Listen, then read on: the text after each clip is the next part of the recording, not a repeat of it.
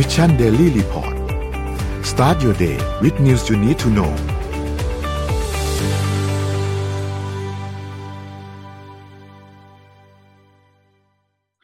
สวัสดีครับยินดีต้อนรับเข้าสู่ Mission Daily Report ประจำวันที่ 21 ตุลาคม 2565 นะครับ วันนี้คุณอยู่กับพวกเรา 3 คนตอน 7 โมงถึง 8 โมงเช้า สวัสดีพี่เป็ก และสวัสดีพี่อ้อมครับ สวัสดีครับ ค่ะ ครับ วันนี้เช้าวันศุกร์ นะครับ ก่อนที่เราจะไปอัปเดตตัวเลขต่างๆ กันทั้งหมดก็ต้องประกาศ breaking news ก่อนเลยว่า นายกรัฐมนตรีลาออกนะครับ แต่ว่าไม่ใช่ที่ไทยนะครับแต่เป็นที่สหรัฐอาณาจักรเดี๋ยวเราลงดีเทลกันหลังจากที่เราเข้าไปดูข้อมูลตัวเลขนู่นนี่ต่างๆ แล้วนะครับ เดี๋ยวไงพี่เป๊กพาเราไปอัปเดตตัวเลขก่อนครับ แล้วเดี๋ยวเราไปดูเรื่องข่าว breaking news เมื่อคืนนี้กันได้ครับราคาดัชนีตลาดหลักทรัพย์ไทยนะครับเซ็ตเนี่ย ปิดขึ้นมาเกือบพันหกแล้วนะนะครับปิดขึ้นมาเกือบเกือบพันหกแล้วจากสัปดาห์ที่แล้วประมาณพันห้าต้นๆนะครับบวกมาสี่จุดตอนนี้ปิดที่หนึ่งพันห้าร้อยเก้าสิบสองจุดเจ็ดสามจุดนะครับราคาดัชนีหุ้นต่างประเทศต้องโน้ตด้วยว่าประมาณสี่ทุ่มกว่าเมื่อคืนนะครับดาวโจนส์เนี่ยสามหมื่นเจ็ดร้อยจุด NASDAQ หนึ่งหมื่นแปดร้อยจุด แต่ถ้าเกิดเราดูเมื่อตอนเช้าเนี่ยดัชนีกดลงมาเยอะพอสมควรนะครับ เพราะฉะนั้นต้องดู reaction กันต่อนะว่าจะเป็นยังไงนะวันนี้ ราคาน้ำมันดิบนะครับของ WTI เมื่อคืนก็ 87 เหรียญนะครับเบลนด์อยู่ที่ประมาณ 93 เหรียญนะครับราคาทองคำนะครับ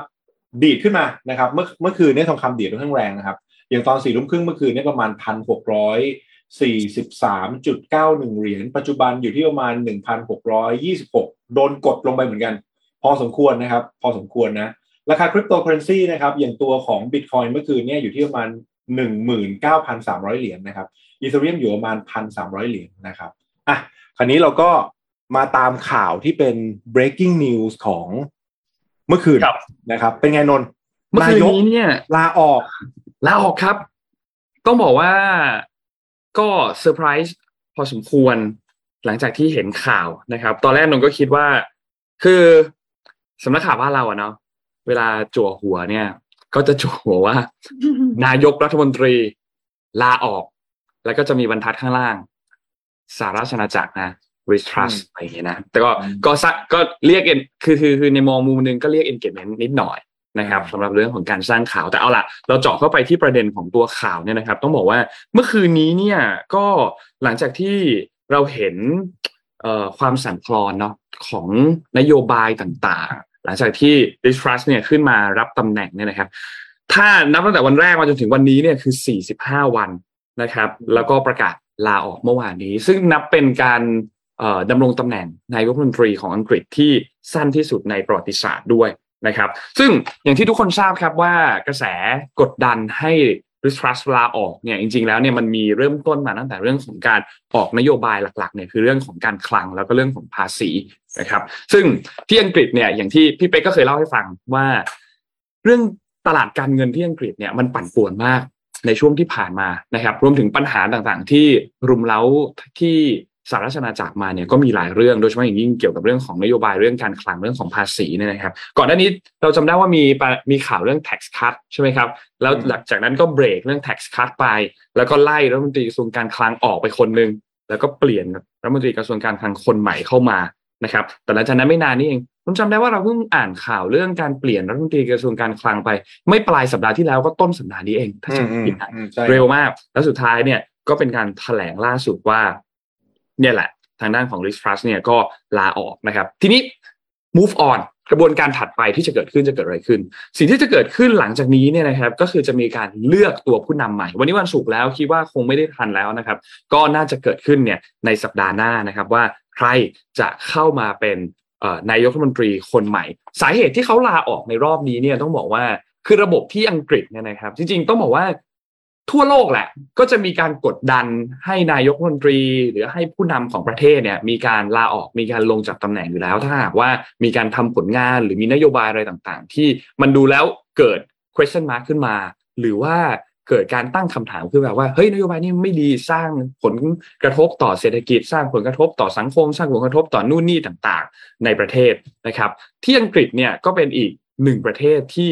ฝั่งของพรรคเอ่อคอนเซอร์เวทีฟเนี่ยถูก พรรคฝ่ายค้านคือ Labour Party เนี่ยกดดันค่อนข้างหนักนะครับจริงๆแล้วต้องบอกว่าในยุคของ Boris Johnson เองก็ถูกกดดันหนักมาโดยตลอด ไม่ว่าจะการมีข่าวเช้าต่างๆนะครับ รวมถึงเรื่องของความกดดันที่ Boris Johnson เองในช่วงเวลาตอนนั้นก็เผชิญเพราะว่าเศรษฐกิจก็ไม่ดีใช่ไหมครับค่าครองชีพสูงเงินเฟ้อก็สูงนะครับ เช่นเดียวกันเลย Liz Truss เองก็โดนการกดดันหนักมากเหมือนกันจากพรรค Labour Party นะครับ สุดท้ายแล้วเนี่ยก็เลยมีการประกาศ ลาออกมาอย่างที่ทุกท่านเห็นนะครับลิซ ทรัสเนี่ยจริง ๆ แล้วเป็นเออเป็นคนที่ถือว่าถ้าพูดภาษาไทยนะก็เหมือนเป็นนายกรัฐมนตรีสองแผ่นดินนะครับ ที่มีราชวงศ์ที่ระดับ queen ระดับ king เนี่ยสองสองคนนะครับ เพราะว่าเอ่อ queen อลิซาเบธที่สองเพิ่งเอ่อเสียชีวิตไปไม่นานนี้นะครับ หลังจากนี้ก็ภายในสัปดาห์หน้านะครับพรรค Conservative พรรคอนุรักษ์นิยมเนี่ยก็จะมีการเลือกตั้งหัวหน้าพรรคคนใหม่ นะครับ และคนนั้นก็จะได้ขึ้นมาเป็นนายกรัฐมนตรีคนต่อไปนะครับ แต่ว่าแน่นอนแหละฝั่งของ Labor Party พรรคแรงงาน ซึ่งเป็นพรรคฝ่ายค้านเนี่ยนะครับ ล่าสุดก็มีการออกมาเขาเรียกว่าเรียกร้องให้มีการเลือกตั้งใหม่ในทันทีนะครับ เพราะฉะนั้นก็รอติดตามดูครับ พี่เป๊กพี่ยอมครับโนว่าการเมืองที่อังกฤษเนี่ย ใครที่จะขึ้นมารับตำแหน่งนายกรัฐมนตรีหลังจากนี้เนี่ย ไม่ง่าย เราเห็นแล้วว่าลิสทรัสตอนขึ้นมาตอนขึ้นมาแรกๆเนี่ยดูดูเธอมั่นใจมากนะครับ ประกาศในเรื่องของนโยบายต่างๆ วิสัยทัศน์เรื่องการจัดเก็บภาษีต่ำแล้วจะทำให้เศรษฐกิจเจริญเติบโตได้สูงเนี่ยนะครับ แต่สุดท้ายแล้วเนี่ยด้วยสถานการณ์อะไรต่างๆเนี่ยนะครับ ก็ทำให้รู้ว่าเออเธอไม่สามารถที่จะทำนโยบายต่างๆ เหล่านี้ในสถานการณ์แบบนี้ได้ สุดท้ายเธอก็เลยตัดสินใจลาออกเพราะรู้ว่านโยบายแนวคิดของเธอเนี่ยมันมาผิดทางนะครับ ซึ่งอันเนี้ย มันน่าสนใจนะว่าระบบการเมืองของที่บ้านเขาเนี่ย พอรู้สึกว่าเออนโยบายมาผิดทาง วางแผนมาผิดทางแล้วเขาก็แสดงความรับผิดชอบว่า เขาน่าจะไม่มีคุณสมบัติมากเพียงพอในการที่จะนำประเทศ เพราะฉะนั้นลาออกให้คนอื่นมาแทน ในมุมหนึ่งคนอาจจะมองว่าอะอย่างน้อยก็เพื่อให้คะแนนความนิยมของพรรคเนี่ย ไม่ตกลงไปมากกว่านี้ แต่ในอีกมองอีกมุมหนึ่งก็คือเหมือนก็รู้ตัวครับ ว่า ตำแหน่งนี้ไม่เหมาะกับฉันตำแหน่งนี้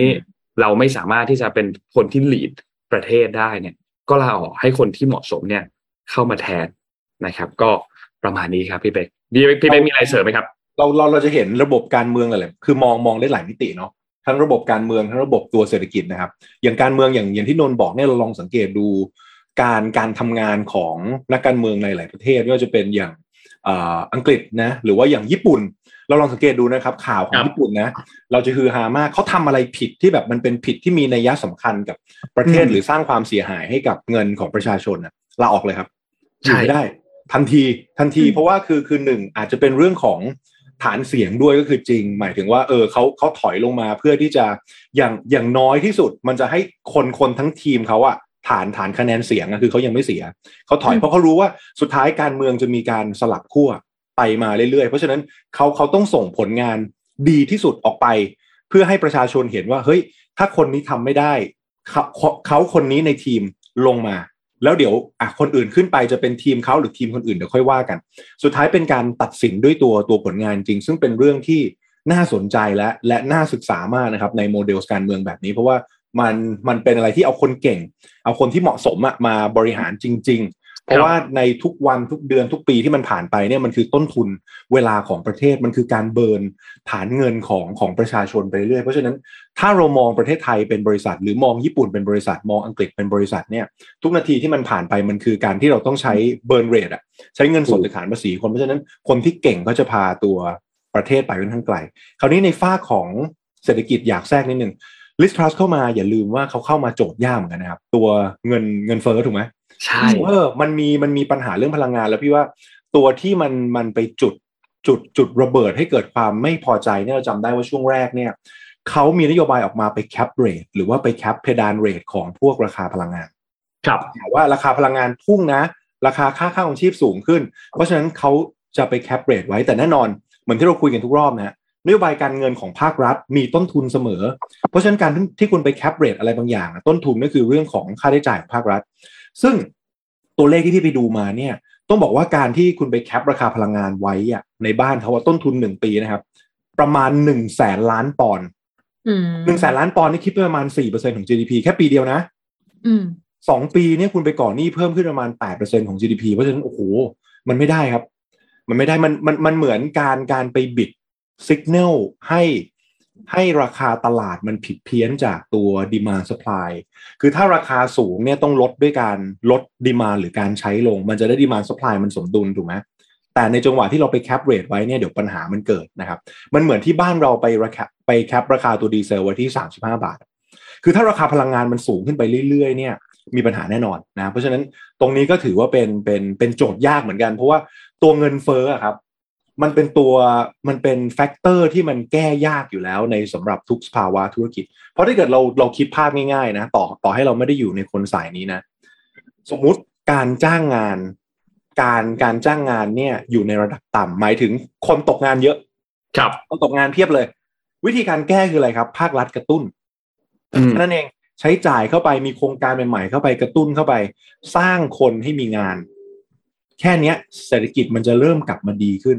แต่ด้วยพอมันเป็นภาวะเงินเฟ้อเนี่ยการกระตุ้นเข้าไปเม็ดเงินที่กระตุ้นเข้าไปก็ยิ่งทำให้เงินเฟ้อรุนแรงเพราะฉะนั้นตอนนี้เงินเฟ้อมันเลยเป็น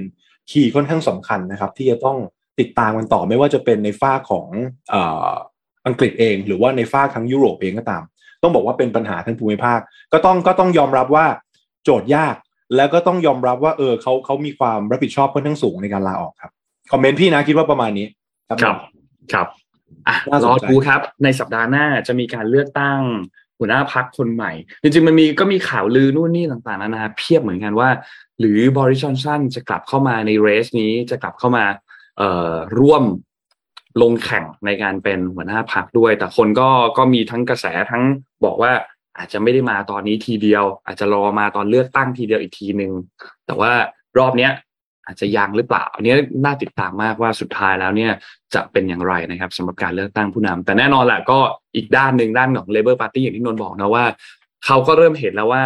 กระแสความนิยมของพรรคคอนเซอร์เวทีฟเองก็สั่นคลอนพอสมควร เพราะฉะนั้นก็เรียกร้องให้มีการยุบสภาเพื่อที่จะได้เกิดการเลือกตั้งใหม่นะครับ รอติดตามครับนวัตการเมืองที่อังกฤษ คนที่จะขึ้นมาเป็นผู้นำหลังจากนี้อะอืมกดดันมาก มาก มากมากอืมกดเพดันราะว่ามากและมีปัญหาโจทย์ยากเทียบเลยเนาะพี่เป๊กโจทย์ยากครับ อย่างเมื่อวานอะอย่างเมื่อคืนเนี่ยที่พอมีข่าวลาออกมาเงินปอนด์ล่วงเลยนะล่วงแบบไหลกระจายเลย เพราะว่าคือเขารู้ว่าเมื่อเกิดความไม่มั่นคงของประเทศ เกิดความความไม่แน่นอนของประเทศเนี่ย มันมันมันบอกยากว่าทิศทาง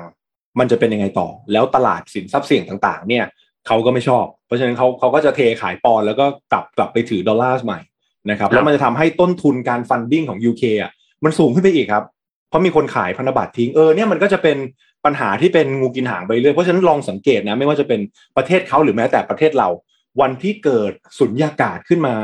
วันที่ทิศทางการเมืองไม่แน่นอนอะ มันไม่มีใครมาลงทุนครับ จริงครับเขารอเขารอนิ่งๆก่อนนะครับ ประมาณนั้นโอ้โห เปิดมาสองข่าววันศุกร์ซีเรียสเลย คุณอ้อมเป็นไงบ้างมีข่าวอะไรที่ฟังแล้วมันดีขึ้นกับวันศุกร์ วันทำงานวันสุดท้ายไหมฮะให้มันชุ่มชื้นหัวใจเออให้มันชุ่มชื้นหัวใจหน่อยก็อยากจะชุ่มชื้นแต่อยากจะไปฮ่องกงแต่ไปชุ่มชื้นก่อนดีกว่า ครับผมมาฮะ ล่าสุดค่ะ มีเทคโนโลยีนะคะ ที่น่าจะเห็นกันแล้วเมื่อไม่ถึง 24 ชั่วโมงที่ผ่านมานะคะ ฝั่งของ Facebook เหมือนเดิมค่ะนะคะอย่าให้ทีมงานขึ้นวิดีโอมาได้เลยนะคะ เป็นครั้งแรกของโลกนะคะเขาได้กล่าวไว้ว่า Meta AI นะคะ พัฒนาระบบแปลภาษาพูดแบบเรียลไทม์ได้แล้วค่ะ อ่า All right, เมื่อ so วาน our ไทย team ได้ developed the เออ first ตัวอย่างวิดีโอ speech-to-speech AI ให้ดู translation วิดีโอ system ก่อนนะคะ that works for languages that are only spoken and not written, like Hokkien. Pengjen, who's one of the researchers on this project, is here to give us a demo. 你好，Mark。你敢知影咱的团队打造第一个支持口语语言的翻译系统？ Hi, Mark. Do you know that our team created the first translation system to support a spoken language? Yeah, this is great. Hokkien is spoken by millions of people, but since there's no standard writing system, uh, that makes it pretty challenging to build a translation system like this. 这实在是真赞，有数百万人讲福建话，但是并无一个标准书写系统，这互打造翻译系统变甲真困难。无毋对，伫我细汉的时阵，伫学校无咧教福建话，伊是透过口语一代一代传落来的。 That's right. Hokkien was not taught in schools when I was a kid, and it is passed down orally from generation to generation. Do you speak it with your kids? นี่ก้าหมูตุยดีกินนากองคราวนี้เนี่ยเราเห็นแล้วใช่ไหมคะว่ามันเกิดเกิดอะไรขึ้น เราเริ่มสังเกตเลยใช่ไหมคะว่า เวลาที่เราคุย messenger วิดีโอเนี่ยทำไมอยู่ดีแอดโฆษณามันถึงขึ้นมา ทำไมอยู่ดีมันถึงรู้ว่าเราคิดอะไรอยู่นะคะ บางทีเนี่ย voice recommend พวกนี้หรือว่า speech พวกนี้อาจจะมีผลทำให้ AI ของเขาทำงานได้ดีขึ้นนะคะอะเดี๋ยววันนี้จะมาคุยเรื่องเทคโนโลยีสักนิดหนึ่งปกติแล้วค่ะ ระบบแปลภาษาที่มีอยู่ในปัจจุบันเนี่ยหรือว่า AI นะ มักจะต้องอาศัยการเขียนหรือการพัฒนาโมเดล AI ก่อน เช่นละจะพูด เก็บข้อมูลมาเป็นฝั่งดิจิทัลแปลออกมา translate ออกมา แล้วก็ค่อยส่งต่อ แล้วค่อยแปลเป็นอีกภาษาหนึ่งให้อีกคนหนึ่งได้รับรู้ใช่ไหมคะ แต่ล่าสุดอะค่ะอย่างที่เราเห็นนะ Meta AI ได้พัฒนาเครื่องมือแปลภาษาสำหรับภาษาพูดที่ไม่มีระบบเขียน อย่างตัวอย่างเมื่อกี้ก็คือภาษาฮกเกี้ยนนะคะ ช่วยสื่อสารสนทนากับผู้ใช้ภาษาอังกฤษนะคะ นับเป็นระบบแปลด้วย AI ระบบแรกที่เป็น speech to speech translator นะคะสำหรับภาษาฮกเกี้ยนด้วยนะคะ ซึ่งระบบแปลนี้เนี่ย เป็นแบบ Open Source Open Source คือคนอื่นสามารถที่จะเอามาใช้ได้นะคะและอันนี้เนี่ยเป็นส่วนหนึ่งของ Project Universal Speech Translator ของเอ่อ Meta ที่ทางผู้พัฒนาหวังว่า AI ดังกล่าวเนี่ยจะสามารถใช้แปลเสียงพูดแบบ real time real time speech to speech นะคะได้ทุกภาษา โดยเฉพาะภาษาที่พูดที่ไม่มีระบบเขียนเป็นมาตรฐาน ซึ่งคาดว่าจะช่วยลดกำแพงทางภาษา และการสื่อสารกันได้นะคะ แม้แต่ในโลกของ Metaverse ด้วยเช่นเดียวกัน ปกติแล้วอะค่ะ การฝึก AI ให้เข้าใจภาษาของมนุษย์เนี่ยจะต้องใช้ชุดข้อมูลภาษาเขียนที่ใหญ่มากๆ ซึ่งภาษาฮกเกี้ยนน่ะที่มีผู้พูดราวประมาณ 49 ล้านคนในประเทศต่างๆ เช่นจีน ไต้หวัน สิงคโปร์ มาเลเซียและฟิลิปปินส์นะคะ นั้นเป็นเพียงหนึ่งในราว 3,500 ภาษาที่ใช้พูดเป็นหลักนะคะ จึงไม่ได้มีชุดข้อมูลขนาดใหญ่พอที่จะฝึก AI ได้ เนื่องจากภาษานี้เนี่ยไม่ได้มีระบบเขียน จึงเป็นความท้าทายครั้งใหญ่มากๆนะคะ ที่ผู้พัฒนาระบบเนี่ยจะหันมาสนใจภาษานี้จริงๆเขาจะใช้ภาษาอื่นก็ได้แต่เขาเล่นของยากไปเลย เอาภาษาจีนภาษาฮกเกี้ยนขึ้นมาเลยนะคะ ในเมื่อยังมีภาษาอีกมากมายบนโลกใบนี้นะคะ ที่ยังไม่มีระบบเขียน Meta AI เนี่ยจึงเปิดระบบแปลนี้ขึ้นมาเป็น Open Source ค่ะ ไม่ใช่แค่ใช้สำหรับภาษาฮกเกี้ยนเท่านั้นนะ โดยข้อมูลเสียงพูด Input อย่างภาษาฮกเกี้ยนเนี่ยจะถูกแปลเป็นเสียงที่ใช้คลื่นเสียงของภาษานั้น จากนั้นเนี่ยคลื่นเสียงดังกล่าวก็จะจับเข้ากับภาษาจีนกลาง ซึ่ง Meta ระบุว่าเป็นภาษาที่เกี่ยวข้องเดียวกันนะคะ ก็ ลองเอาไปใช้ดูนะคะ ในอนาคตเราอาจจะเห็นแล้วว่าการใช้ภาษาพวกนี้เนี่ยไม่มีกั้นอีกต่อไป แต่สุดท้ายแล้วโคดดิ้งก็ยังสำคัญอยู่ดี ครับ สมัยก่อนเรามักจะคิดว่าภาษาอังกฤษอะสำคัญก็สำคัญอยู่นะ แต่กลายเป็นว่าภาษาเขียนโค้ดสำคัญและตอนนี้ เพราะว่าเรามีเทคโนโลยี AI ต่างๆ ที่เข้ามาช่วยอำนวยความสะดวกเรามากขึ้น ครับ จริงๆ แล้วถ้าเกิดในในในมุมของที่อ้อมบอกเนี่ย ภาษาที่มัน ที่มัน connect กันเยอะที่สุดที่เยอะกว่าภาษาอังกฤษมันคือตัวเลขนะถูกไหมใช่มันคือ math นะ math ใช่ใช่ mathเนี่ยคือการคือการสื่อสารภาษาที่เป็น universal ของโลกเลย แล้วก็พูดถึงพอมาตอนนี้เออมันเป็นเรื่องของ coding จริงอะอย่างเช่นคืออย่างตอนนี้โอเคคนเรียนภาษาวิวิธีการพูดอะไรค่อนข้างเยอะแต่ว่าถ้าเกิดเราจะ connect กันจริงๆสำหรับคนสองฝั่งที่พูดคนละภาษา สุดท้ายมันต้องคุยกันด้วย math หรือไม่ก็ตัวตัว coding เป็นหลักเออเพราะฉะนั้นเป็นเป็นอ่าเป็นเป็น skill ที่ถือว่าที่สำคัญ น่าสนใจครับ น่าสนใจ ต่อไปเราเราอาจจะไม่ต้องเรียนภาษาอะไรเยอะมากขนาดนั้นเนาะเหมือนเมื่อก่อนที่เราจะมีเอกภาษาหนึ่งสองสามสี่ห้าอะไรเงี้ย เมื่อก่อนเลยนะเออเราจะเห็นโครงสร้างของของการสอนเลยในบ้านเรา ก็ถ้าถ้าย้อนพื้นฐานของ coding อะค่ะ มันมาจากคณิตศาสตร์ค่ะอืมแล้วโปรแกรมเมอร์คนแรกของโลกก็คือผู้หญิงค่ะเหรอ ชื่อเอดาเลิฟเลซอยู่อังกฤษ สมัยก่อนเนี่ย คนที่เก่งๆ ทางด้านคณิตวิทย์ อย่างเงี้ยค่ะ มาจากอังกฤษหมดเลยค่ะ หรือถ้าเป็นฝรั่งเศสก็เป็นยุคของเรเนซองส์ลีโอนาร์โด ดาวินชีที่แบบจบกายภาพ จบฟิสิกส์จบอะไรมาด้วยค่ะ แต่ว่าของฝั่งของเอดาเลิฟเลซเนี่ยเขาเหมือนเอ่อคุณพ่อเขาก็จะไปเรียนพิเศษเป็นราชวงศ์แล้วเขาก็จะชอบการคำนวณมาก ๆ แล้วเขาก็คิดเครื่องคำนวณขึ้นมาค่ะ นั่นมาสู่เครื่องคิดเลข และกลายมาสู่เป็นเครื่องคอมพิวเตอร์ในปัจจุบันนี้อืม เพราะว่าเอดาเลิฟเลซเนี่ยเขามีความมั่นใจเลยว่าเขาอยากให้เครื่องคำนวณที่เขาคำนวณไปอะค่ะ มันสามารถโต้ตอบกลับมาได้ เหมือนสมัยก่อนเราคำนวณเนี่ยแล้วเราก็ต้องมาหาคำตอบว่ามันถูกต้องไหม แต่เขาคิดไปไกลกว่านั้นเลยว่า ถ้าเกิดเขาคำนวณเนี่ยอยากให้เครื่องคำนวณเนี้ยแสดงผลกลับมา ถ้าเท้าความไปเนี่ยก็คือเครื่องคิดเลขค่ะ เรา key ข้อมูลลงไปบวกสองบวกสองเท่ากับสี่ก็จะเด้งขึ้นมาใช่ไหมคะ แต่เอดาอยากทำให้เป็นแบบนั้น แต่คือเทคโนโลยีเนี่ยมันทำให้เราสามารถแบบ ตอนที่มัน output ออกมาเราสามารถโต้ตอบกับมันได้ ระบบ interactive ก็สามารถเกิดขึ้นได้นะโอ้โห ถือว่าเป็นเรื่องสำคัญนะครับ เพราะฉะนั้นก็เลยไม่น่าแปลกใจนะว่าทำไมทักษะการ coding ถึงเป็นเรื่องสำคัญในยุคนี้แล้วก็มีคุณพ่อคุณแม่ ส่งลูกไปเรียนเรื่อง coding ค่อนข้างเยอะพอสมควรนะใช่ไหมอ้อมอ้อมอ้อมน่าจะรู้ feedback ตรงนี้ดี ใช่เพราะไม่รู้ว่าในนี้รู้ไหมว่าเราเปิดโรงเรียนสอนเด็กเขียนโค้ด เออโอ้ Code Kids นะครับ อืม ใช่อะสอนสักหน่อยไหมอ้อมสักหน่อยไหมสี่ขวบสักหน่อยสี่โฆษณาขวบสักหน่อยถึงสองปีอ๋อโอเคได้ค่ะ ก็ของอ้อมเปิดมาปีนี้ปีที่ห้าค่ะ เป็นโรงเรียนสอนเด็กเขียนโค้ดชื่อว่า Code Kids นะคะ แล้วก็สอนเด็กตั้งแต่สี่ขวบถึงสิบสองปีค่ะ แต่สิ่งที่เราสอนเนี่ย เราสอนด้วยการใช้จิตวิทยาเป็นหลัก เพราะฉะนั้นทีมคุณครูของเราห้าสิบกว่าคนเนี่ยจะต้องผ่านการ train จิตวิทยาจากอ้อมเพื่อกระตุ้นให้เด็กอยากเรียนรู้อยาก participate และที่สำคัญ coding มันคือ ถูกต้องเท่านั้นถึงจะผ่านใช่ไหมคะ แต่เด็กอะค่ะเขายังต้องมีจิตใจที่แข็งแรงที่จะทำให้การเขียนโค้ดมันเป็นเรื่องที่มันสนุกนั้นสำหรับเด็กอะเรื่องความสนุกเลยนำมาก่อน แล้วก็ค่อยมาสู่ที่มันยากขึ้น เด็กที่เรียนกับอ้อมเนี่ยเก้าขวบก็สามารถเขียน Python ได้ เขียน Python แบบ basic เนี้ยค่ะ หรือทำเว็บแบบ basic ได้แต่ก่อนที่จะไปเว็บไซต์ หรือว่าเขียนแอป หรือ Python เนี่ย ต้องอยู่กับเราประมาณปีถึงสองปีก่อนให้จิตใจแข็งแรงก่อนถึงจะสามารถเขียนโค้ดแบบยากขึ้นได้นะคะนั้นตอนนี้โปรเจกต์เราก็คือสี่ขวบขึ้นไปจนถึงสิบสองปีค่ะครับจริงๆสิบสามปีก็มีนะ แต่ว่าเราโฟกัสก้อนนี้ก่อน โอเคอะน่าสนใจนะครับสำหรับใครใครที่สนใจก็เดี๋ยวค่อยติดต่อคุณอ้อมหรือว่าหลังหลังไม่ไปดูนะแต่คิดว่าเป็นค่ะเป็นศาสตร์ที่ที่น่าสนใจจริงๆนะครับครับเอ่อพี่พามาอีกข่าวหนึ่งพี่พามาอีกข่าวหนึ่งนะครับ อันนี้เป็นข่าวดีนิดๆนะสำหรับ Netflix นะเพราะว่าช่วงนี้เข้าสู่ช่วงของการประกาศงบการเงินนะของเอ่อหลายบริษัทในสหรัฐแล้วนะครับ Netflix นะครับได้ subscriber ใหม่ 2.4 ล้านคนอ่าเช่นกลับเลยนะครับอ่าเพิ่มเพิ่มขึ้นมา 2 2.4 ล้านคนนะครับ จากเดิมเนี่ยเขาคาดการณ์ว่าเพิ่มประมาณแค่ 1 ล้าน sub เราเราเราจะได้ยินข่าวของ Netflix มาแย่ๆตั้งแต่ช่วงต้นปีนะ ตอนตอน Q1 เนี่ยที่ฐานเขาหายไปเยอะมากนะครับ ราคาหุ้น Netflix เนี่ยถ้าจำไม่ผิดนะตอนนั้นราคาหุ้นหนึ่งวันนั้นลบไป35เปอร์เซ็นต์สามสิบกว่าเปอร์เซ็นต์อะเพราะว่าตอนนั้นมันเกิดสงครามรัสเซียยูเครนนะครับ แล้วก็มีฐานคนดูอะในในในรัสเซียเนี่ยคือหายไปเลยนะครับ แต่ตอนนี้ก็คือมีการ reverse กลับมาแล้วนะครับแล้วก็มีประเด็นที่เราได้ยินข่าวกันว่าเฮ้ยต่อจากนี้ถ้าเกิดคุณจะแชร์อ่า Netflix ดูกับคนที่ไม่ได้อยู่ในบ้านหรือว่าในครอบครัวเดียวกันเนี่ยต่อไปมันจะมีเป็นค่าบริการพิเศษนะ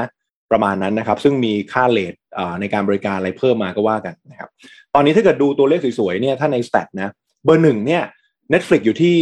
สับอยู่ที่ประมาณ 223 ล้านสับนะครับถือว่าเยอะมากนะ Disney Plus เนี่ยประมาณ 152 ล้านนะครับ แล้วก็ HBO 92 ล้าน พี่ไปเช็คมาเป็นคนอยากรู้เหมือนกันเพราะว่าเชื่อว่าคนดู Netflix เยอะอยากรู้ว่าใน 28 วันแรก หนังเรื่องไหนคนดูเยอะที่สุด ถามแฟน Netflix ทั้งสองคนนะ แล้วก็คุณผู้ฟังด้วย คิดว่าหนังเรื่องไหนของ Netflix คนดูใน 28 วันแรกวิวเยอะที่สุดครับถามต้นกับอ้อมก่อน28วันแรกอืมเราดูใช่ป่ะ ดูไหมดูดูดู Netflix ไหมก็คือจะบอกว่าอย่างอ c เคาที่บ้านเนี่ย เราก็จะมีสามอ c เคาอืมมีของอ้อมมีของคุณพ่อ แล้วก็มีของคนที่บ้านเนี่ยอืมสามคนนี้คอนเทนต์ไม่เหมือนกันเลย เออ คนละแบบใช่ไหมอันนี้คือข้อมูลล่าสุดเลยใช่ไหมพี่เป๊กใช่ครับ หนังไปเรื่อง search ไหนมาใช่ไหมใช่ รวมซีรีส์รวมทุกอย่างเลยเนาะเอ่อหนังอย่างเดียว หนังอย่างเดียวด้วย most view most view ถ้าหนังอย่างเดียวยากถึงไม่ออกขอยากเปิดใช่ไหมเออ Google เพราะก่อว่านได้หไหมนังคะเยอะคือถ้าซีรีส์อาจจะคิดว่าเป็นแบบ Squid Game อะไรอย่างเอเงี้ยออะไรอย่างนั้นใช่ไหมเออที่มันที่แต่มัว่าที่ถ้ามัเป็นหนังยอะเนี่ยอืมอะนี่ เดี๋ยวใช่เล่าครับเล่าให้ฟังมีสามอันดับ แต่ครับคิดว่าคุณแน่นอน เรื่องที่หนึ่งที่คุณคนดูเยอะที่สุดนะครับ most view 28 วันแรกนะ Red Notice อืม ดเวย์น จอห์นสันกับไรอัน เรย์โนลด์สเออ ก็เป็นเป็นดาราโปรดพี่ทั้งคู่ไม่รู้ดูกันยังแต่ว่าเรื่องนี้นนท์ได้ดูนนท์ได้ดูเรื่องนี้ เออ สนุกมากสนุกมากนะครับ ก็เป็น most view อันดับหนึ่ง อันดับที่สองก็เป็น hype ในบ้านเราเหมือนกันก็คือ Don't Look Up เลโอนาร์โดดิคาปริโออ่าอ่ากับเจนนิเฟอร์ ลอว์เรนซ์คือครับสังเกตนะ ต่อให้เป็นหนังใน Netflix ก็ตามอะจำเป็นที่จะต้องมี magnet นะ เข้ามาดึงให้คนดูนิดนึงนะ คือนอกจากตัวสตอรี่ไลน์ที่ต้องเขียนดีแล้วเนี่ยเอออาจจะต้องมีดาราดังนิดนึง อันดับครับสามครับเป็นเป็นดาราที่รุ่นเก่านิดนึงนะครับซัน t าบุลล็อกในปี 2018 ก็คือ Bird Box พี่จำเรื่องราวไม่ได้เหมือนกัน Bird แต่ Box จำได้ว่าสนุกมากภาพต้องปิดตา แล้วพาลูกไปสนุกมากสักที่เนี่ยนานแล้วนะ ประมาณประมาณสี่ปีนะครับนานแล้วนานแล้วครับเอปีอสองนั่พันนแหละสิบแปดเรื่องนี้นะครับ เพราะฉะนั้นอย่างอย่างตัวของธุรกิจ Netflix เองวันนี้ที่กลับมาได้เนี่ย มันก็สอนมุมมองในการในการทำธุรกิจของเราเหมือนกันนะว่าเฮ้ยคุณคุณอาจจะต้อง keep เซอร์ไพรส์ไปเรื่อยๆอะทำให้คนดูเซอร์ไพรส์ไปเรื่อยว่ามันมันมันมันจะมีอะไรมาใหม่เรื่อยๆ แล้วมันเกี่ยวกับเรื่องของตัว timing จริง ๆ เพราะอย่าลืมว่าตอนที่ตอนที่ Netflix พุ่งจริงๆอะครับพุ่งจริง ๆ แล้วโตระเบิดจริงๆอะคือโควิดถูกปะใช่ เออใช่อันเนี้ยคือคือเรื่องของทัมมิ่งจริง ๆ นะ แล้วพอมันอยู่ในช่วงที่คนกลับไปใช้ชีวิตหลังจากเปิดเมืองแล้วอะ คอนเทนต์เขาอาจจะดีกว่าเดิมตอนช่วงโควิดด้วยซ้ำนะ แต่ว่าตัวรายได้อะไรมันก็เริ่มเจอเจอแคปตัวเพดานนะนะครับ แล้วอย่างตอนที่ช่วงโควิดเนี่ยมันจะมีเรื่องหนึ่งที่ดังมากแล้วดึงคนเข้ามาดู Netflix เนี่ยอีกสามสิบล้านสับหนังเรื่องนั้นพวกเราไม่รู้เคยดูไหมเกี่ยวกับมักรุกชื่อ Queen Gambit อ่าชอบ Queen's Gambit มากเอออันยาเทย์เลอร์จอยมันมันมันจะต้องมีหมัดฮุกอะแต่ละช่วงอะที่แบบอืมออก products มาแต่ว่า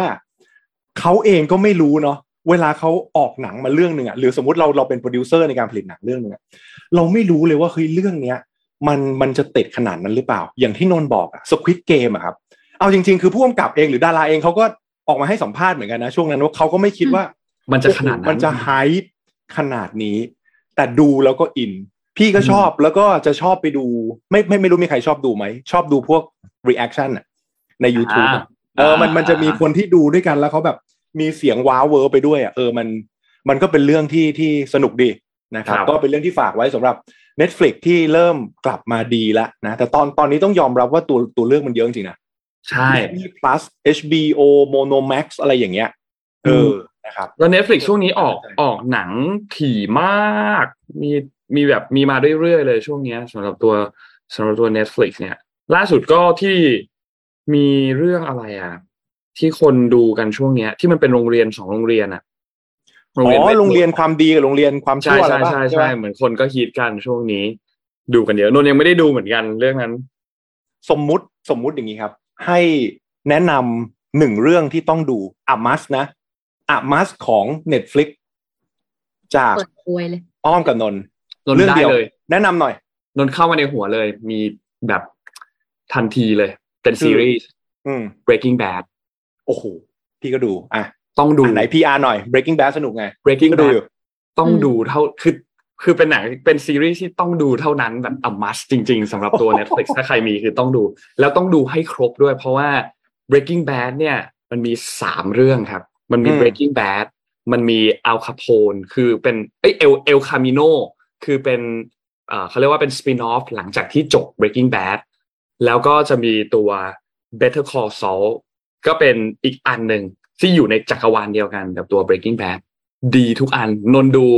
เอ่อ Better Call Saul อยู่ อันสุดท้ายละกำลังกำลังไล่ตามดูอยู่ มันเพิ่งจบเมื่อไม่นานมานี้ แต่บอกเลยว่า Breaking Bad เนี่ยมันเป็นเรื่องราวเกี่ยวกับครูคนหนึ่งที่สอนเคมีนะแล้วก็เข้าไปพัวพันเกี่ยวกับแก๊งของแบบ ยาขายยาเสพติดอะไรอย่างเงี้ยผลิตยา อ่า ผลิตยาเป็นการผลิตยาหนึ่งแล้วด้วยความที่เป็นครูเคมีก็เลยเข้าใจมากๆว่า การที่จะผลิตยาให้มันมีความแบบบริสุทธิ์สูงๆเนี่ย มันต้องทำยังไง แล้วก็เลยกลายเป็นว่าไปมีชื่อเสียงในแก๊งแบบ แก๊งแก๊งเอ่อจะเรียกว่าอะไรเดียมาเฟียเหรอไม่ใช่มาเฟียอืมอืมมันคือมัแบนบมันเหมือนมาเฟียแหละเหมือนมาเฟียเออบริบทมันคือเหมือนมามาเฟียเฟียแหละแต่เป็นแก๊งแบบแก๊งค้ายาเสพติดในในเรื่องเนี่ย ดีดีทุกตอน แล้วก็อืมคือดีดีไปหมดเลยอะเรื่องเนี้ยคือแบบอามัสมากๆ แล้วก็ถ้าไม่มีเวลาอย่าเพิ่งกดเริ่มดูนะครับ เพราะว่ายาวครับ หนังติดจริงๆซีรีส์ติดจริง ๆ แล้วมันเออค่หยุอนดไม่ข้างได้ยาวจริงๆแบบอืมจำนวนตอนมันค่อนข้างเยอะ คือในในในการดูซีรีส์ในชีวิตจริง เนี่ย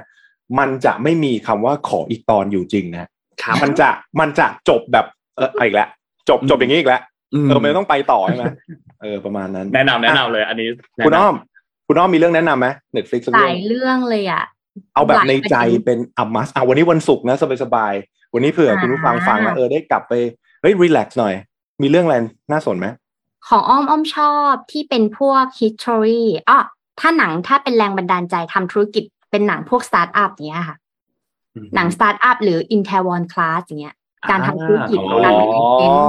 เพราะเราอินกับใช่สตาร์ทอัพไหมเกี่ยวไหมใช่เราเราอินกับสตาร์ทอัพแล้วเราอินกับการทำธุรกิจ มันเหมือนหนังมันเป็นการ role play ให้ดูเลยว่า ถ้าคุณเป็นผู้บริหารแบบนี้ outcome มันจะเป็นยังไงอะค่ะอืมหลักในการทำธุรกิจหลักในการ pitching หลักในการดูแลทีมอย่างเงี้ย หลักแบบ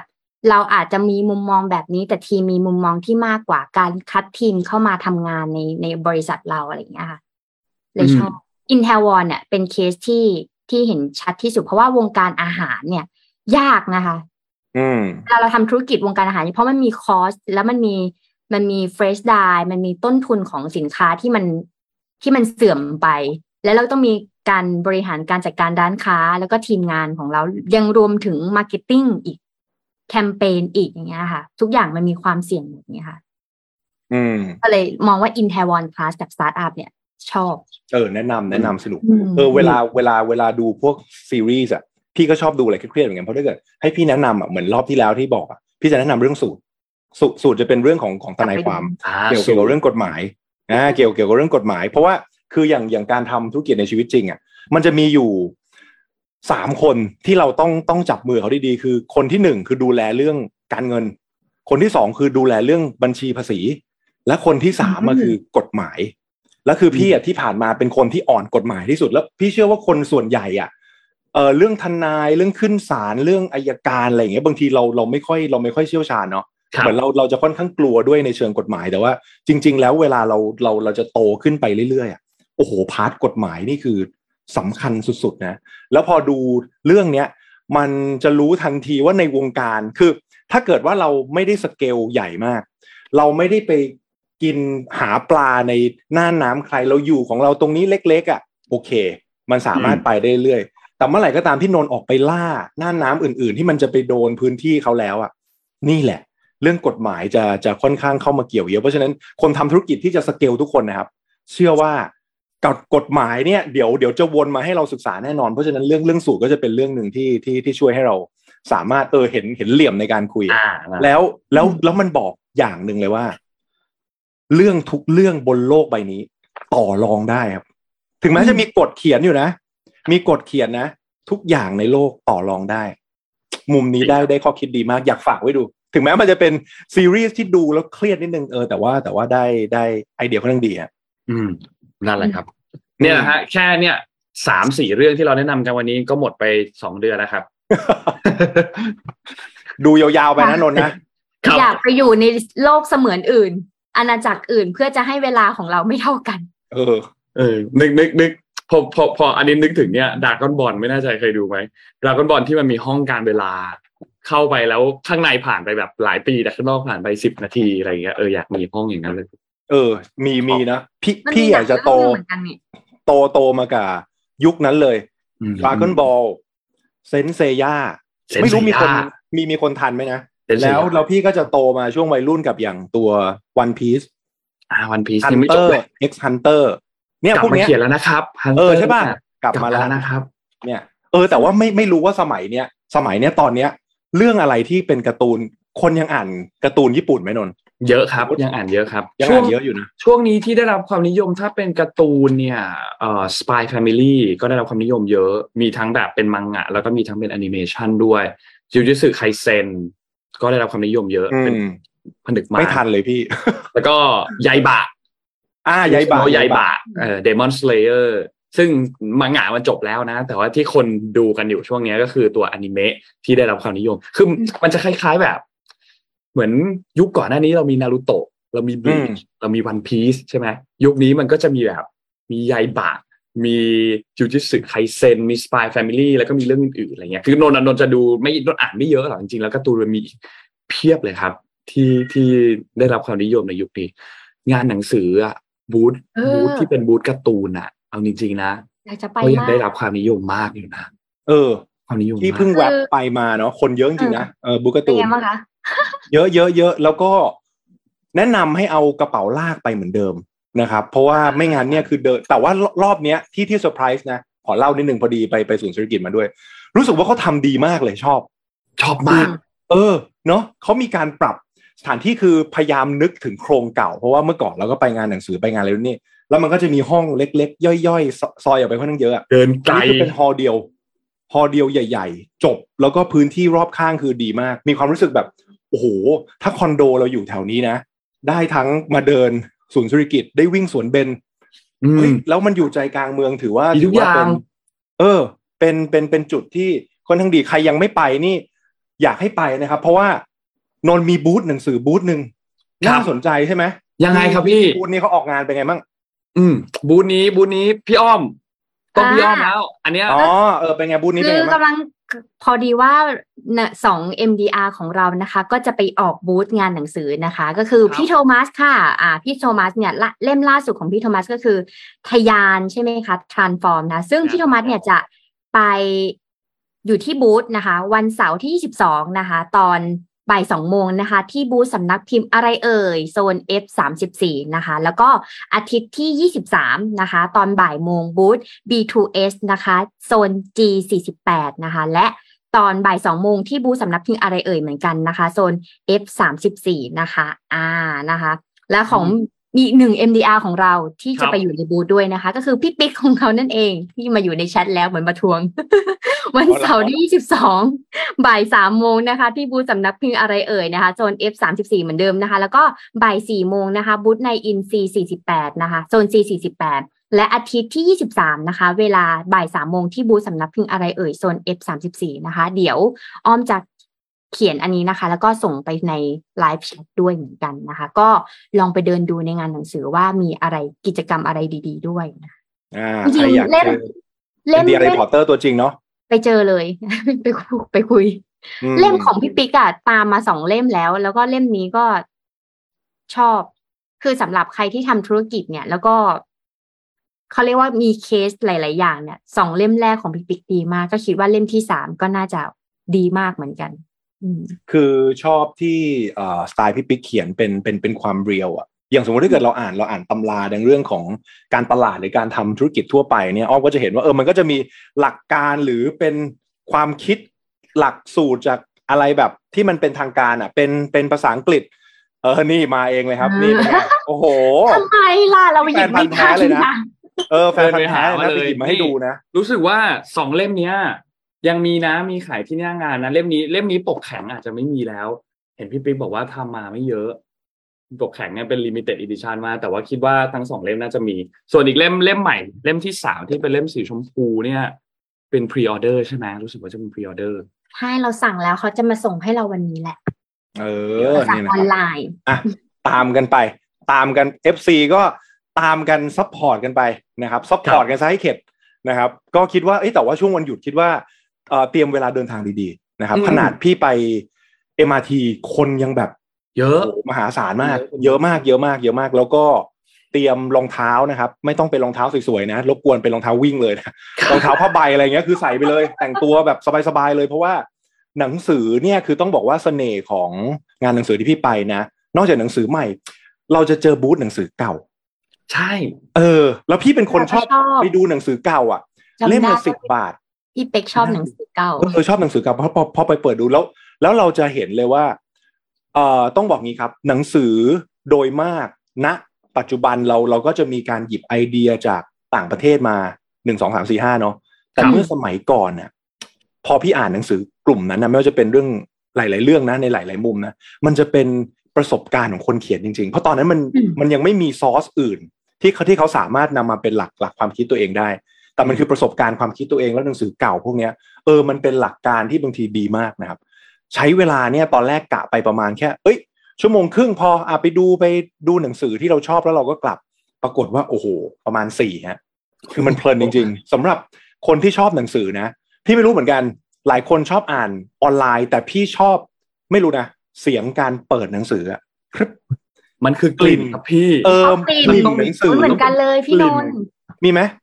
กลิ่นชอบกลิ่นเออกลิ่นไหมไม่รู้เหมือนกันนะ ตอนแรกพี่คิดว่าพี่เป็นคนเดียว แต่เสียงการเปิดหนังสือหรือกลิ่นหรือแม้แต่การที่เราจดปากกาแล้วขีดไฮไลท์อะไรไปสมัยที่เรา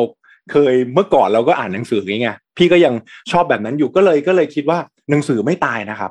ครับอืมมันจะมีเคยคำพูดว่าเฮ้ยหนังสือแบบสำนักพิมพ์เสร็จแน่เลย โอ้โหไปดูงานหนังสือนะ คนนี่แบบมาเยอะจริง ๆ แล้วก็สนับสนุนให้ไปเพราะว่าเอ่อทั้งหนังสือใหม่หนังสือเก่าเนี่ย มีประโยชน์หมดมีคนเคยบอกว่าการอ่านหนังสือ คือการได้คุยกับคนเก่งทั่วโลกแบบสองต่อสองจริงครับอืมโอ้โหอืมเพราะฉะนั้นแต่อย่าลืมนะ ซื้อมาแล้วสิบเล่มอะ วันที่ซื้อนี่คือฟินที่สุด อยากอ่านที่สุด แล้วมันจะกลายเป็นถุงถุงหนึ่งอยู่ที่หิ้งเรานะครัฮะบแล้วก็ประดับในหิ้งหนังสือเพิ่มแล้วก็เป็นกองดองานหนังสือปีหน้าลองกองดองกองดอง เออนะครับแต่ว่าแต่ว่า เหมือนพี่เป๊กจะเบี่ยงประเด็นไม่ใช้ iPad หรือเปล่า เออใช่ จริง ๆ ก็ยังยังยังเอาจริง ๆ รอบนี้พี่ถ่ายรูปมาให้อ้อมดูพี่ไปซื้อสมุดอีกแล้วเห็นไหมเออคนเราคนเรามันชอบจดนะ มันก็จะไปอย่างเงี้ยนะครับอะสุดท้ายแล้วว่าแล้วค่อยๆการมีสมุดดีๆ สักเล่มหนึ่งก็ดีนะ อย่างเช่น Mission ของเราก็มี planner ที่ดีสำหรับคนที่ชอบเขียนและ plan ชีวิตได้ดีด้วย เอาเลยครับอะนนท์นนท์นนท์สตาร์ทเลยกันโอ้โห วันนี้เรา support ทีมกันเต็มที่เหมือนกันนะก็ต้องนะครับก็ต้องสักหน่อยโอ้ยังไม่หมดนะ เออยังไม่หมดยังไม่หมดยังไม่หมดยังไม่หมดสีไม่แต่ว่าเขียหมต้อดงบอกแล้วว่าทีมงานแจ้งนนท์ว่าสีเขียวหมดแล้วอ๋อสีเขียวหมดแล้วด้วย สีเขียวเหมือนจะหมดแล้วอืชมพูไม่แน่ใจ อันนี้คือสี beige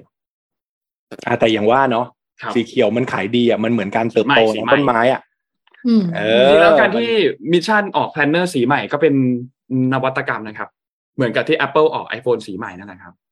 เออใช่ไหมเป็นเราเป็นแบบแต่ละปีนะ มีลายเซ็นออกมา จะมี planner pro หรือเปล่า Planner Pro Planner Pro Max อะไรอย่างนี้นะฮะ เล่มจะใหญ่ขึ้น เอออะเอาละ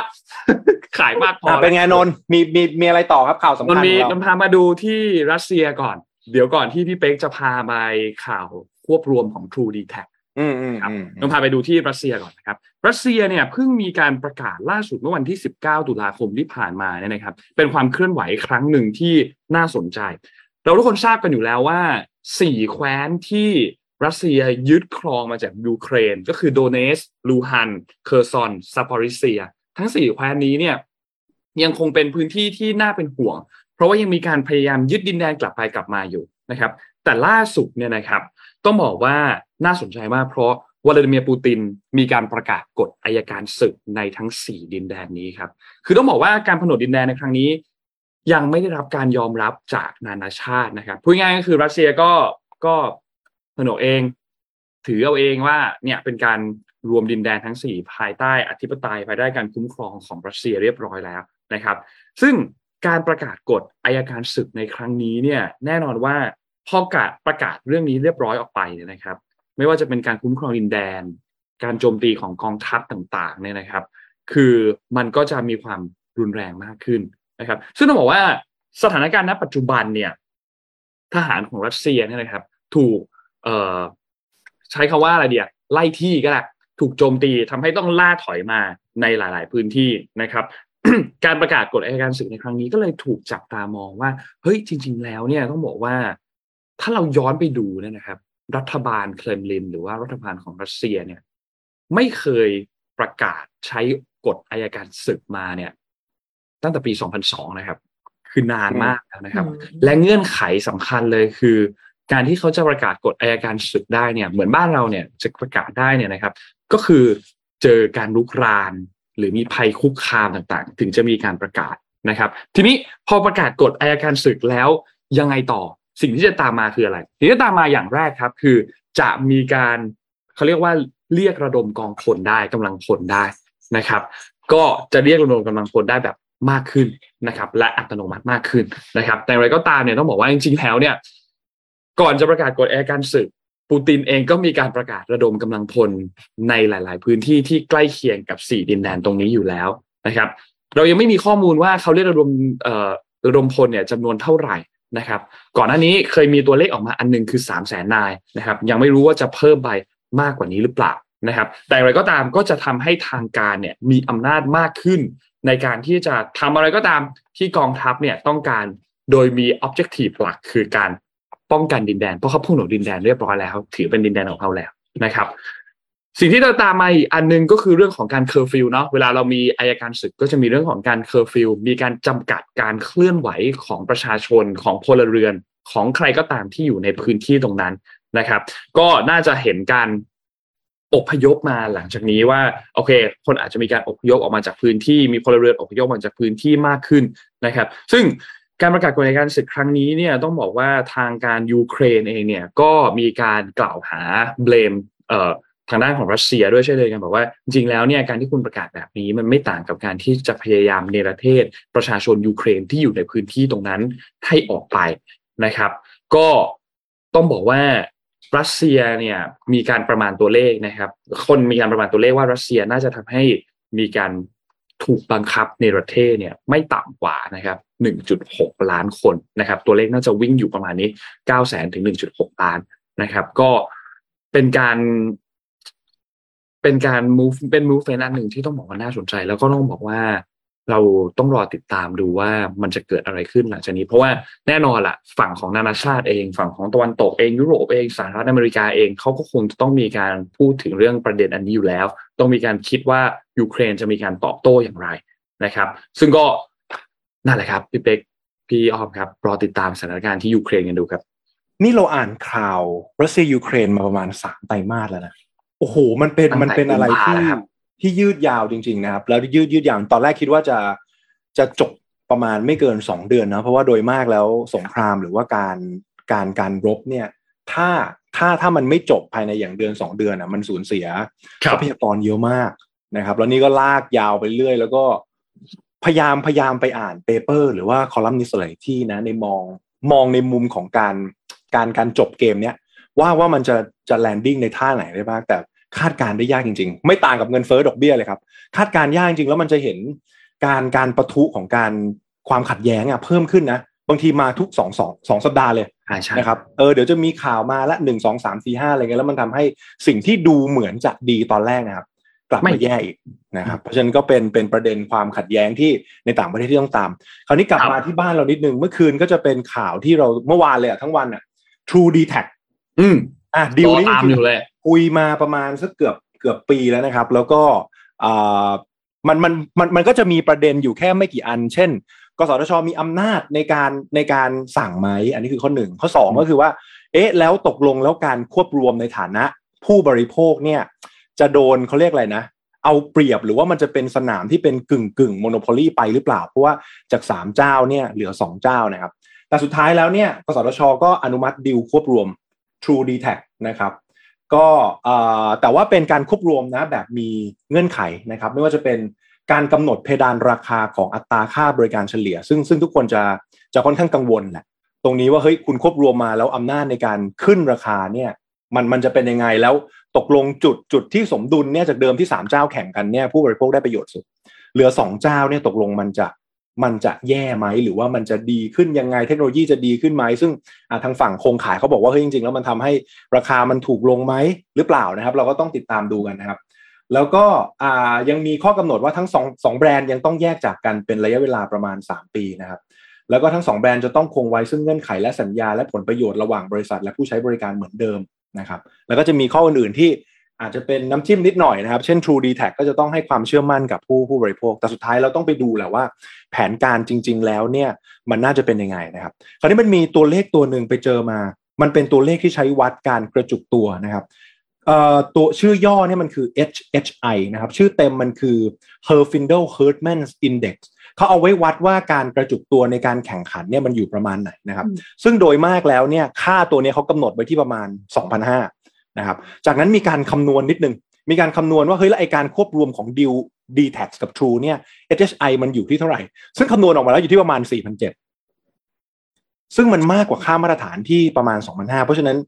จึงมีความเป็นไปได้ว่าการควบรวมอันนี้เป็นการกระจุกตัวที่ถือว่าค่อนข้างรุนแรงเลยทีเดียวนะครับ เพราะฉะนั้นข่าวนี้จะต้องติดตามกันต่อไปดู movement กันต่อว่ามันน่าจะเป็นยังไง แต่เมื่อคืนเอ้ยเมื่อวานนะพอข่าวประกาศนะหุ้น AS พุ่งเลยครับ เออก็ก็ก็แปลกๆดีเหมือนกันในในขณะที่ราคาหลักทรัพย์ของ True กับ d t แทเนี่ยปรับตัวลงนะ เพราะเหมือนราคามันเรียบเออมันมัน price in เรื่องดิวเนี่ยไปแล้วแล้วก็ไปชนราคาตัว tender offer แล้วนะครับ ก็เป็นเรื่องที่ต้องติดตามต่อเดี๋ยวเชื่อว่า ภายในเดือนหน้าน่าน่าจะมีข่าวเกี่ยวกับ True d t แทมาอีกว่าตกลงแล้ว movement ตรงเนี้ยมันน่าจะเป็นยังไงนะครับ เพราะฉะนั้นตรงนี้ก็เป็นอีกหนึ่งเรื่องครับน้องนนท์น้องอ้อมครับ น่าสนใจ เพราะว่ามันครับใกล้ตัวแล้วจริงๆมันคือค่ามือถือที่เราจ่ายอะใช่ใช่ใช่ใช่คือ อย่างที่พี่เป๊กเล่าให้ฟังเหมือนเมื่อวานนี้เนี่ยมติดูจะไม่เอกฉันท์เท่าไหร่ใช่ไหมครับอืมที่เขาที่เขาทำการโหวตกันมา แต่ก็รอดูครับ รอดูครับว่าหลังจากนั้นมันจะเกิดอะไรขึ้น อันนี้มันถือได้ไหมครับ ว่ามันเป็นเป็นการแบบเขาเรียกว่าอะไรอะรับทราบแล้วในการควบรวมครั้งนี้ ก็เหมือนแกมแกว่าอนุญาตไหมครับ คิดว่าอย่างนั้นเดี๋ยวเดี๋ยวคงคงต้องรอการประกาศอะไรที่ออกออกมาเป็นทาง Official อีกทางทีการนะเออ official อืมอย่างเป็นทางการแบบเป็นแบบเป็น paper อย่างอย่างสมบูรณ์นะครับ ซึ่งซึ่งต้องออกมาจากทางค่ายด้วยนะครับครับอันนี้ก็ก็ดูกันเพราะว่าเต็มเต็มอยู่กับอยู่กับเรานี่แหละนะครับรอดูครับรอดูครับบิลรอดูบิลคในรับการใช้จ่ายทุกเดือนนะครับเดี๋ยวพี่ตามตามมาอีกข่าวหนึ่งพอดีวันวันศุกร์นี่อยากเตรียมไว้วาไรตี้หน่อยสบายๆนะครับ พอดีได้จะครัไปบตามข่าวเพื่อเพื่อพวกเศรษฐศาสตร์เนาะ ปรากฏไปเจอเรื่องอาหารการกินนะเป็นอืมคอลัมน์การกินเพื่อสุขภาพที่ดีของดร สุภวุฒิศักดิ์สายเชื้อ ซึ่งเป็นทางสายเศรษฐศาสตร์ แต่ข้อมูลดีมาก ช่วงนี้ได้ได้ข้อมูลมาเกี่ยวกับเรื่องของอาหารดีมากนะครับ แล้วก็อยากฝากคุณผู้ฟังทุกท่านเขาบอกว่ามีงานวิจัยขนาดใหญ่นะมีการเอ่อไปเก็บข้อมูลจากผู้ใหญ่ประมาณ 15,400 คนนะครับ แล้วก็ประมาณ 4 แสนคนทั่วโลก แล้วก็ตีพิมพ์ในวารวารสารชื่อ The Lancet เขาว่าเป็นวารสารที่น่าเชื่อถือมากนะครับของของงานวิจัยเนี่ย แล้วก็เป็นการวิจัยตลอด 25 ปี Meta Analysis เลยนะครับ ยาวมากเขาบอกว่าผลสรุปนะเขาบอกว่าคนคนที่กินคาร์โบไฮเดรตมากเกินไป คือเป็นสัดส่วนเกินกว่า 70%เนี่ย ความเสี่ยงที่จะเสียชีวิตก่อนวัยอันควรเพิ่มขึ้นประมาณ 20%อืม Research นี้ช่วยบอกว่าเฮ้ยอย่างที่เราเคยได้ยินว่าการกินแป้งเยอะเกินไปเนี่ย มันมีปัญหานะครับ แล้วก็มี Research เกี่ยวกับเรื่องของอบ้านเราจะรู้จักในธีมของ IF intermittent fast- fasting แต่ในศัพท์ทางวิชาการเนี่ยเขาเรียก TRE หรือว่า time restricted eating ก็คือการการจำกัดเวลานะครับเขาบอกว่าเดิมเนี่ยตัว TRE หรือการคุมเวลา คือการไม่กินอาหารเลย2วันต่อสัปดาห์ อืมอ่าสองวันต่อสัปดาห์แต่เดี๋ยวนี้มันจะมีฟา fasting เช่นเราเราลดเหลือแค่ประมาณ6ชั่วโมงนะครับ ที่เหลือ10 18ก็คือแบบไม่ได้กินอะไรอย่างเงี้ย ซึ่งผลวิจัยเนี่ยมันออกมาว่า คนที่ กิน IF เนี่ยตอนเช้าเนี่ยมีการตอบสนองอินซูลินได้ดีกว่าตอนกลางวันนะครับ นอกจากนี้ยังช่วยลดน้ำหนักไขมันแล้วก็ลดการอักเสบในร่างกายได้ด้วย พี่ไป research ต่ออีกนิดนึง เออ มีมีเรื่องที่น่าสนใจก็คือว่า เชื่อหรือไม่ว่าทุกโรค แทบจะทุกโรคที่เราเป็นกัน เกิดจากการอักเสบหรือ inflammation ของเซลล์มคือจากเดิมเนี่ย พอมันอักเสบมากๆ จนป่วยหนักๆ เราก็ไปจ่ายค่าหมอกันแพงๆ ถูกไหมครับครับ เพราะฉะนั้นจริง ๆ แล้วอะสิ่งที่เขาบอกว่า you are what you eat อะคือจริงเลยนะ คุณคุณกินอะไรเข้าไปแล้ว แล้วมันจะไปสร้างปฏิกิริยาอะไรกับร่างกาย เพราะว่าถ้าเราสามารถลดการอักเสบของต้นทาง ซึ่งส่วนใหญ่ลองสังเกตโรคที่ไม่ติดต่อส่วนใหญ่นะครับเบาหวาน โรคไต โรคหัวใจ โรคอะไรก็ตาม โดยมากนะครับ เกิดจากพฤติกรรมการกินของเราเท่านั้นเลย อยู่ที่อินพุตหมดเลยอะ่ะ แล้วพอเราอินพุตผิดผิดๆอะ มันเลยทำให้เกิดอาการอักเสบนะเพราะฉะนั้นเออจากจากรีเสิร์ชนี้ก็เลยบอกว่าการคุมแป้งการคุมน้ำตาล หรือว่าการคุมเวลาในการกินเนี่ย เป็นเรื่องที่สำคัญจริง ๆ เรื่องนี้ต้องถามคนที่ทำ IF มาก่อนอย่างจริงจังอย่างน้องอ้อม น้องอ้อมเล่าให้ฟังหน่อยว่า IF ดีจริงไหมจากจากประสบการณ์ผู้ผู้ผู้ปฏิบัติทางด้านนี้ แล้วดียังไงจริค่ะ ทำมาสามปีแต่ว่าปีที่สองอะทำหายหายหยุดหยุดปีแรกอะดี แล้วว่าปีที่สามปีเนี้ยกลับมาทำอีกรอบนึงถือว่าดีมากเอาว่าข้อดีของมันเลยคือสำหรับเราที่ทำงานอยู่บนโต๊ะเฉยๆอย่างเงี้ยค่ะ แล้วไม่ได้ไปไหนเลยอะการทำฟาสติ้งอะถือว่าดีทำทำให้สมองของเราอะรันตลอดเวลา ไม่เพราะว่าอย่างอ้อมอะ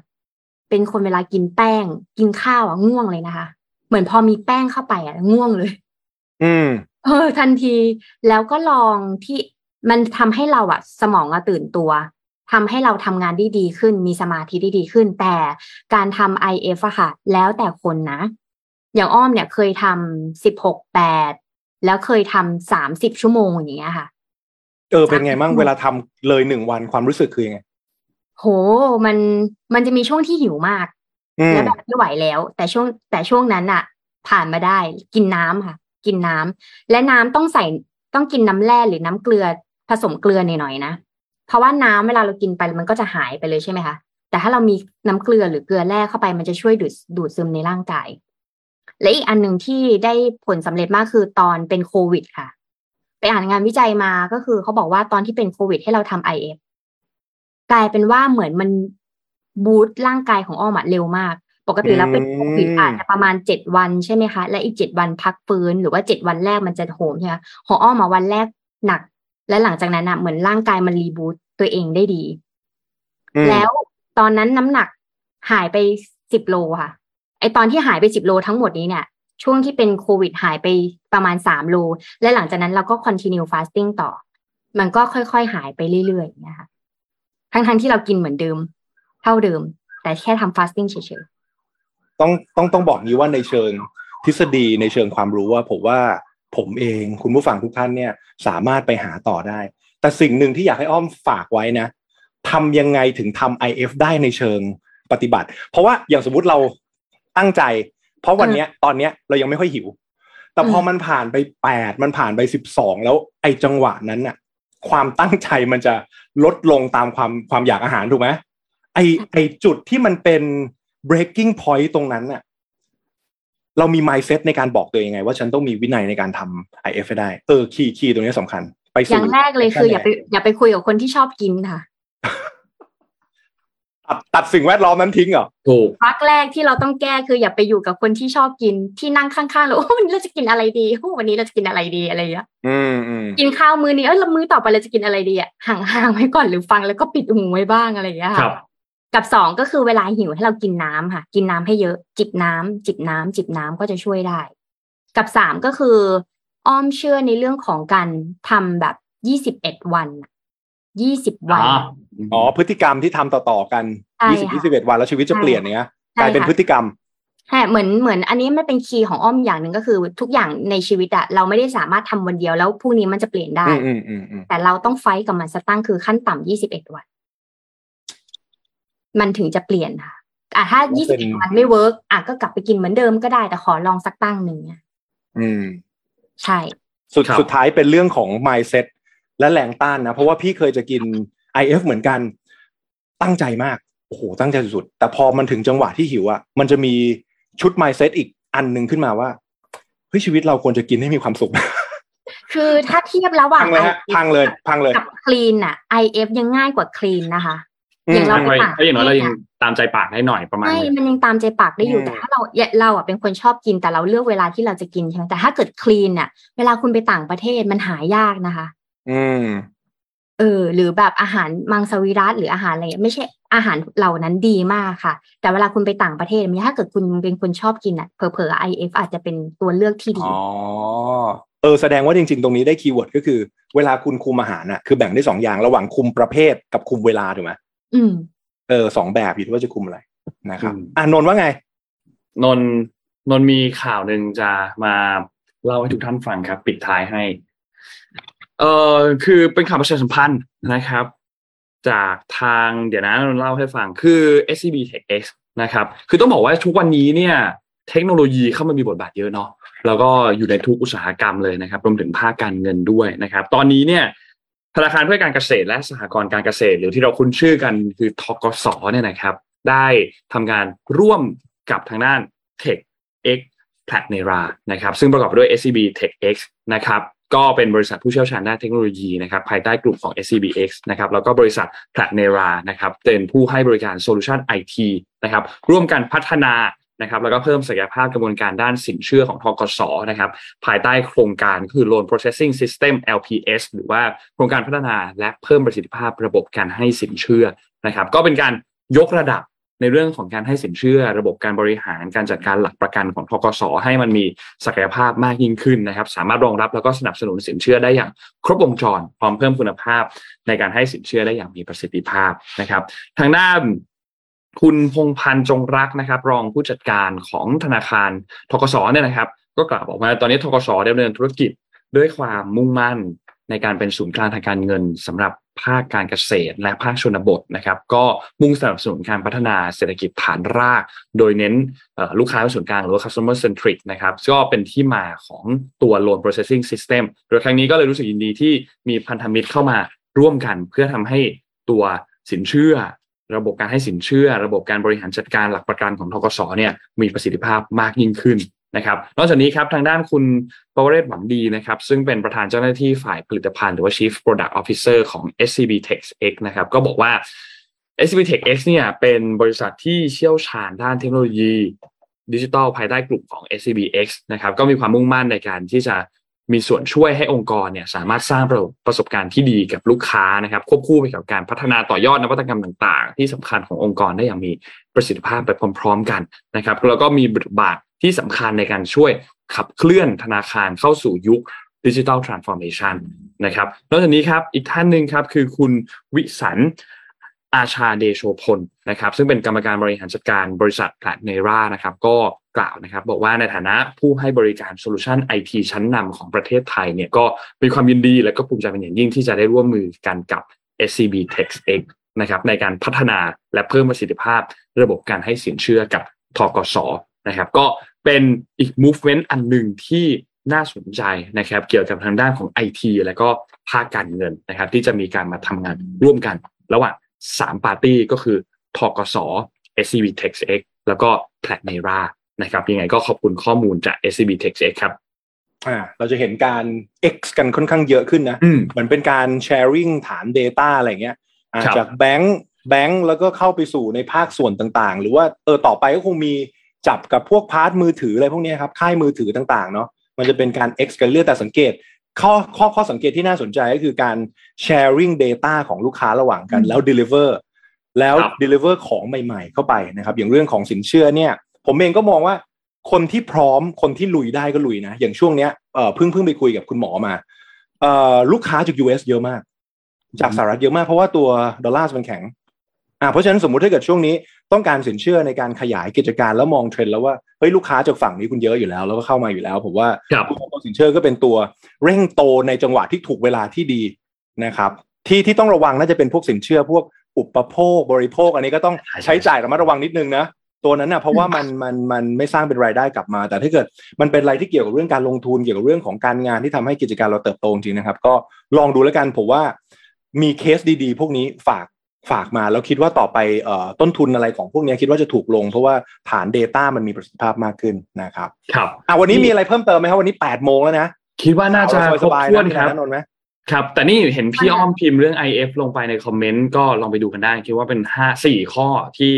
ที่ดีเลยแหละสำหรับการที่จะเริ่มต้นทำ IF ก็ลองตั้งเป้าหมายกันดู แล้วก็ข้อสี่จริงๆสำคัญมากคือเรื่องของการปรึกษาแพทย์ก่อนที่จะเริ่มทำคือ หลายหลายคนอาจจะนึกว่าเอ้ยจะไปปรึกษาแพทย์ตอนไหนดีอย่างเงี้ยตอนที่คุณไปตรวจสุขภาพก็ได้ครับ ตอนที่ไปตรวจสุขภาพประจำปีลองปรึกษาแพทย์ดูว่าถ้าอยากที่จะเริ่มทำ IF